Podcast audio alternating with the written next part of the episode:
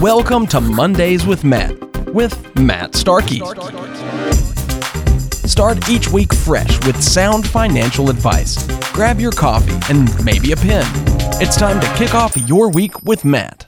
Hey, everybody, it's time for Mondays with Matt. Thanks for tuning into the podcast with Matt Starkey, investment advisor representative and president owner at Great Lakes Retirement Solutions with his office in Saginaw, serving you here in the Michigan area. Reach out to him online if you'd like at greatlakesretirementsolutions.com. That's greatlakesretirementsolutions.com. If you haven't had a chance to or have not done it yet, make sure you subscribe to the podcast on iTunes or Google Play or Stitcher or iHeart. Although I guess iTunes is supposedly going away, and I think they're going to call it Apple Podcasts now, or maybe they already are. But either way, you get the idea.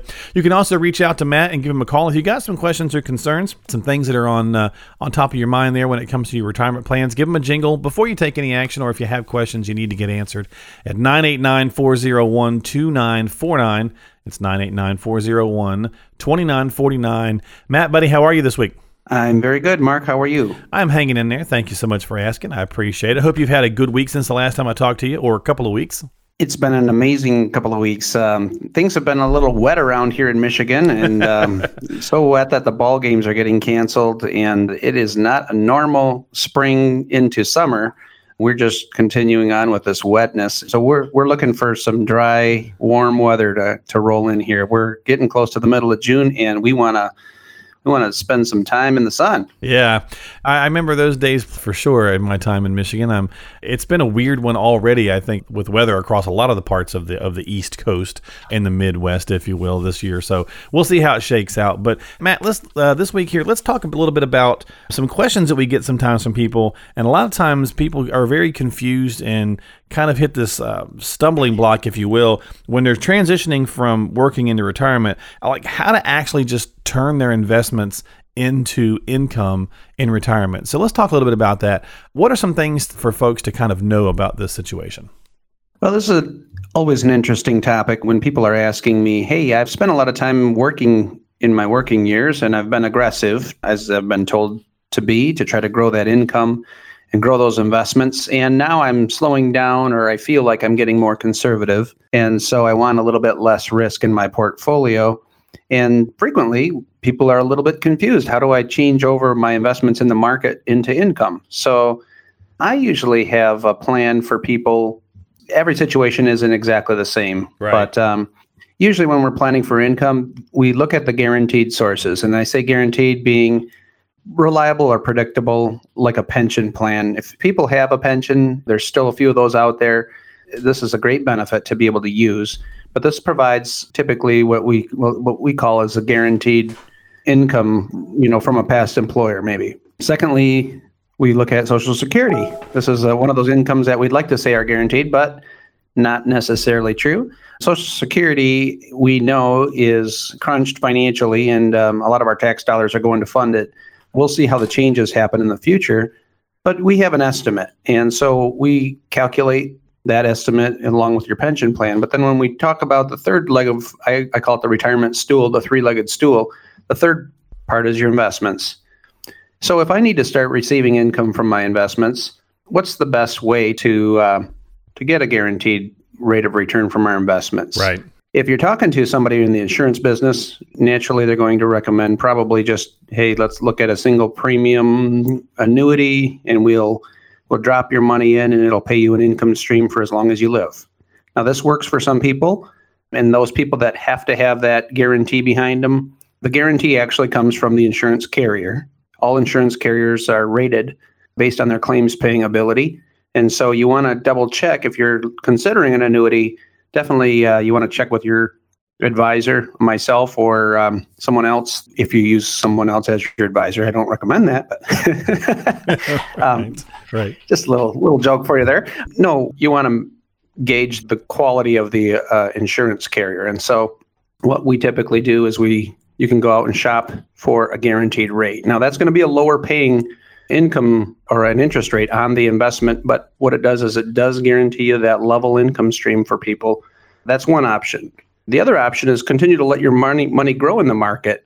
As the money grows, let's say you get 6% interest on your investment and we really only need about 3% to fund our income needs, it allows your 3% to be paid out every year while still growing your pot of money, if you will. So it protects the principal. The more interest you can earn on your money, the, the better off you are in the long run because that protects your principal. The big factor is the volatility or the risk.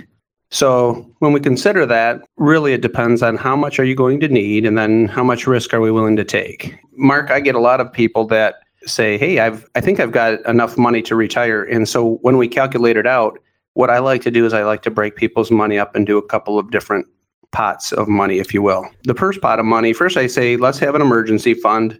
With that emergency fund, we want probably up to six months of expenses yeah, I was going to available. I was going to ask you that, Matt. It's like you hear people say different things. So six months, you feel is a good number to go with on that? Because I've hear three, six, nine, twelve. You know, all different kinds of ranges. Yeah, from my experience, most people, if they have their expenses under control and they are stepping into retirement, very seldom. I mean, there's going to be a roof here or there right, on the house right. that needs to be replaced, or maybe they want to buy a new vehicle, and so having having uh, three to six months of your expenses set aside just in cash is usually a good idea for liquidity. Okay. Okay. Then the next thing we consider is I say, how much money are you going to need? So if you need $1,000 a month, that's 12000 for the year.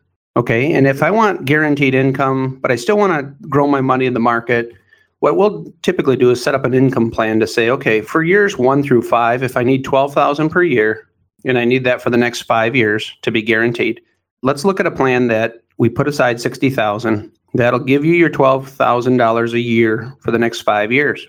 Okay, then years five through 10, we want that similar income, maybe a small increase for inflation. So we'll put aside close to 60,000, maybe 50, 55,000, and we'll grow it for the next five years at more of a guaranteed rate. And then in five years, we'll be able to use the second pot of money let's say it's another $60,000 at that time or 65 and we continue to take the income for years 5 through 10. Gotcha. So in the first pot of money we have a guaranteed either money in cash or we could do a single premium like an annuity payout that pays you out the same amount every month for 5 years. Years 5 through 10 then in 5 years a lot of things change so I like to use this strategy because things change and that way we have flexibility with our numbers. So in the pot number two, if you'll imagine, that you've got a newly funded 60 to 70,000 for years 6 through 10 of my retirement. So for the next 10 years, I have very low risk, guaranteed predictable income. And a lot of people are comfortable with that. And then the rest of the money that they have accumulated, let's say they have $600,000 total when we start working together. Okay, if we're putting aside 120 grand for the next first 10 years, maybe it's a little bit more than that we earmark the rest for 10 years or later down the road. So that money we're going to keep in the market, keep it growing so that they can get that six to seven, nine percent rate of return on that money.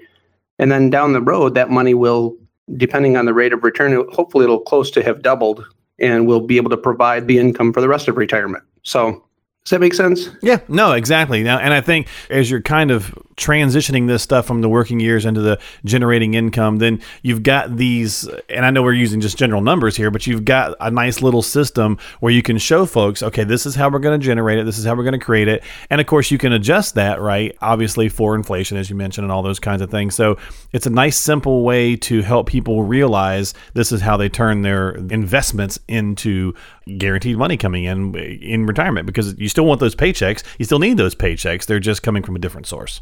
Right.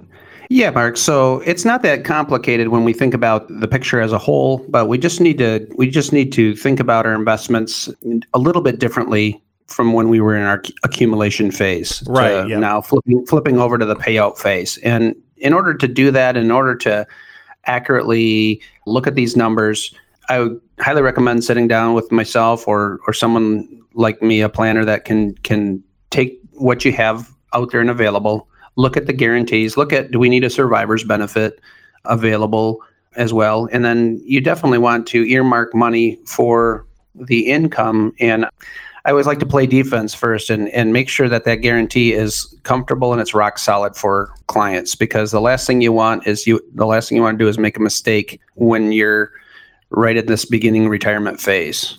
No, and I think it's a, a, good way of looking at it. And so, a lot of times, having a conversation with an advisor, asking these questions, saying, Hey, can you explain to me how do we turn my investments into income for me in retirement? And someone like Matt's going to sit down, they're going to walk you through that and help you understand that process. And it's not, you know, it's a little complicated, but it's not as complicated as sometimes as I think as people make it. And of course, that's why you're having someone do this for you. You know, like I've, I've said many times that I could build the deck on the house that I need to redo, but it probably wouldn't be as good as if I hired someone to do it who does it every day. And so, therefore, you know, when it comes to your retirement plans, you probably haven't ever done a retirement plan before. This is your one and only retirement. So, turn to someone who does it every single day to really get some of that help in those areas, those nuanced areas that you're just not going to know because, you know, as lay people, we don't plan our own retirements every day. Matt, this is what Matt does every day, all day long. So, if you've got questions or concerns, give them a jingle 989 401 2949. If you're trying to figure out how to turn investments into income, well, Matt is a great resource for you to talk to at Great Lakes Retirement Solutions, 989 401 2949. And I think we can squeeze in a quick email question this week before we wrap up the podcast, Matt. And it's from Brad in Alma. And he says, um, he says, Matt, we, my wife totaled her car. Yikes. And we're going to need about $30,000 to get her a new one. My question is, we only keep about a thousand in the bank. So should I get this money from an IRA where I'll have to pay the taxes on it? Or should we use after tax money and just pay capital gains? What's your thoughts? Well, that's a great question. And yeah, accidents happen and we got to be prepared for those kind of things. Oh, yeah. Certainly, one of the things we'll consider is you'll consider your auto insurance and how much coverage there is, and then you'll make up the difference from your deductible and what they're going to pay you for her old vehicle.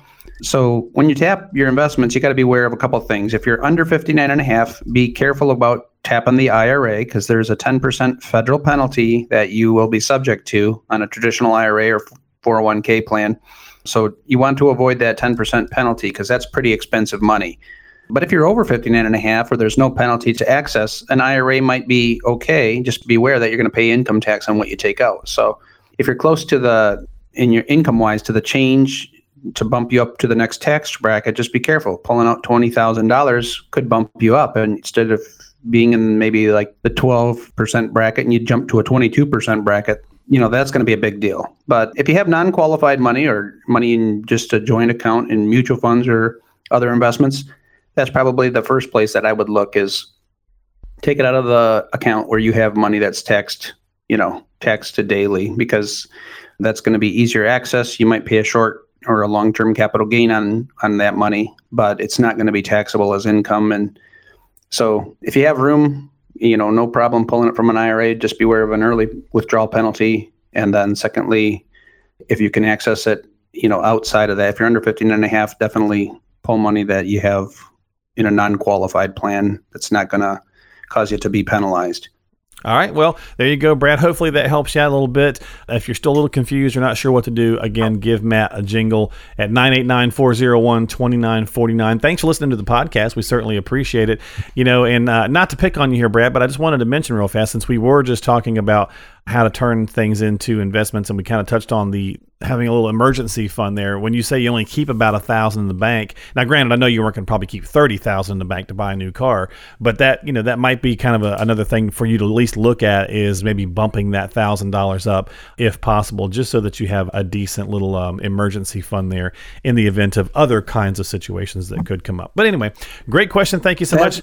oh, go ahead. That could be something there too, Mark. You know, who's giving the advice here? No, no. Actually, um, while you were speaking, I just thought of another situation where I had a client who was very near that 59 and a half. Okay. So they weren't quite there yet and they would would have taken a penalty. So in that instance, what I recommended that they do is they had to have this car, right? Because it was they were buying a used car and it wasn't going to be there in six months when he turned 59 and a half. Gotcha. So I recommended, hey, why don't you just go to the bank, get a short term loan on the vehicle?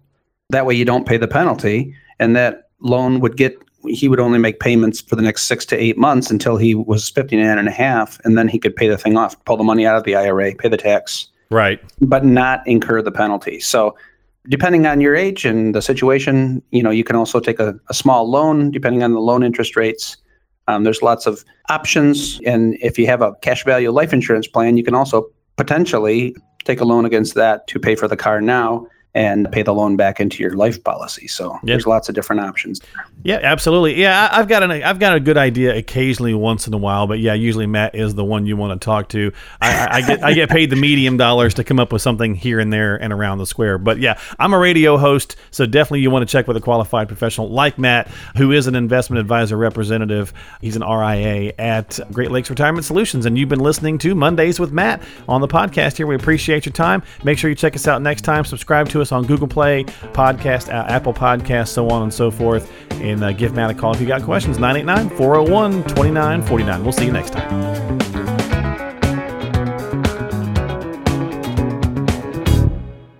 Information is for illustrative purposes only and does not constitute tax, investment, or legal advice. Always consult with a qualified investment, legal, or tax professional before taking any action.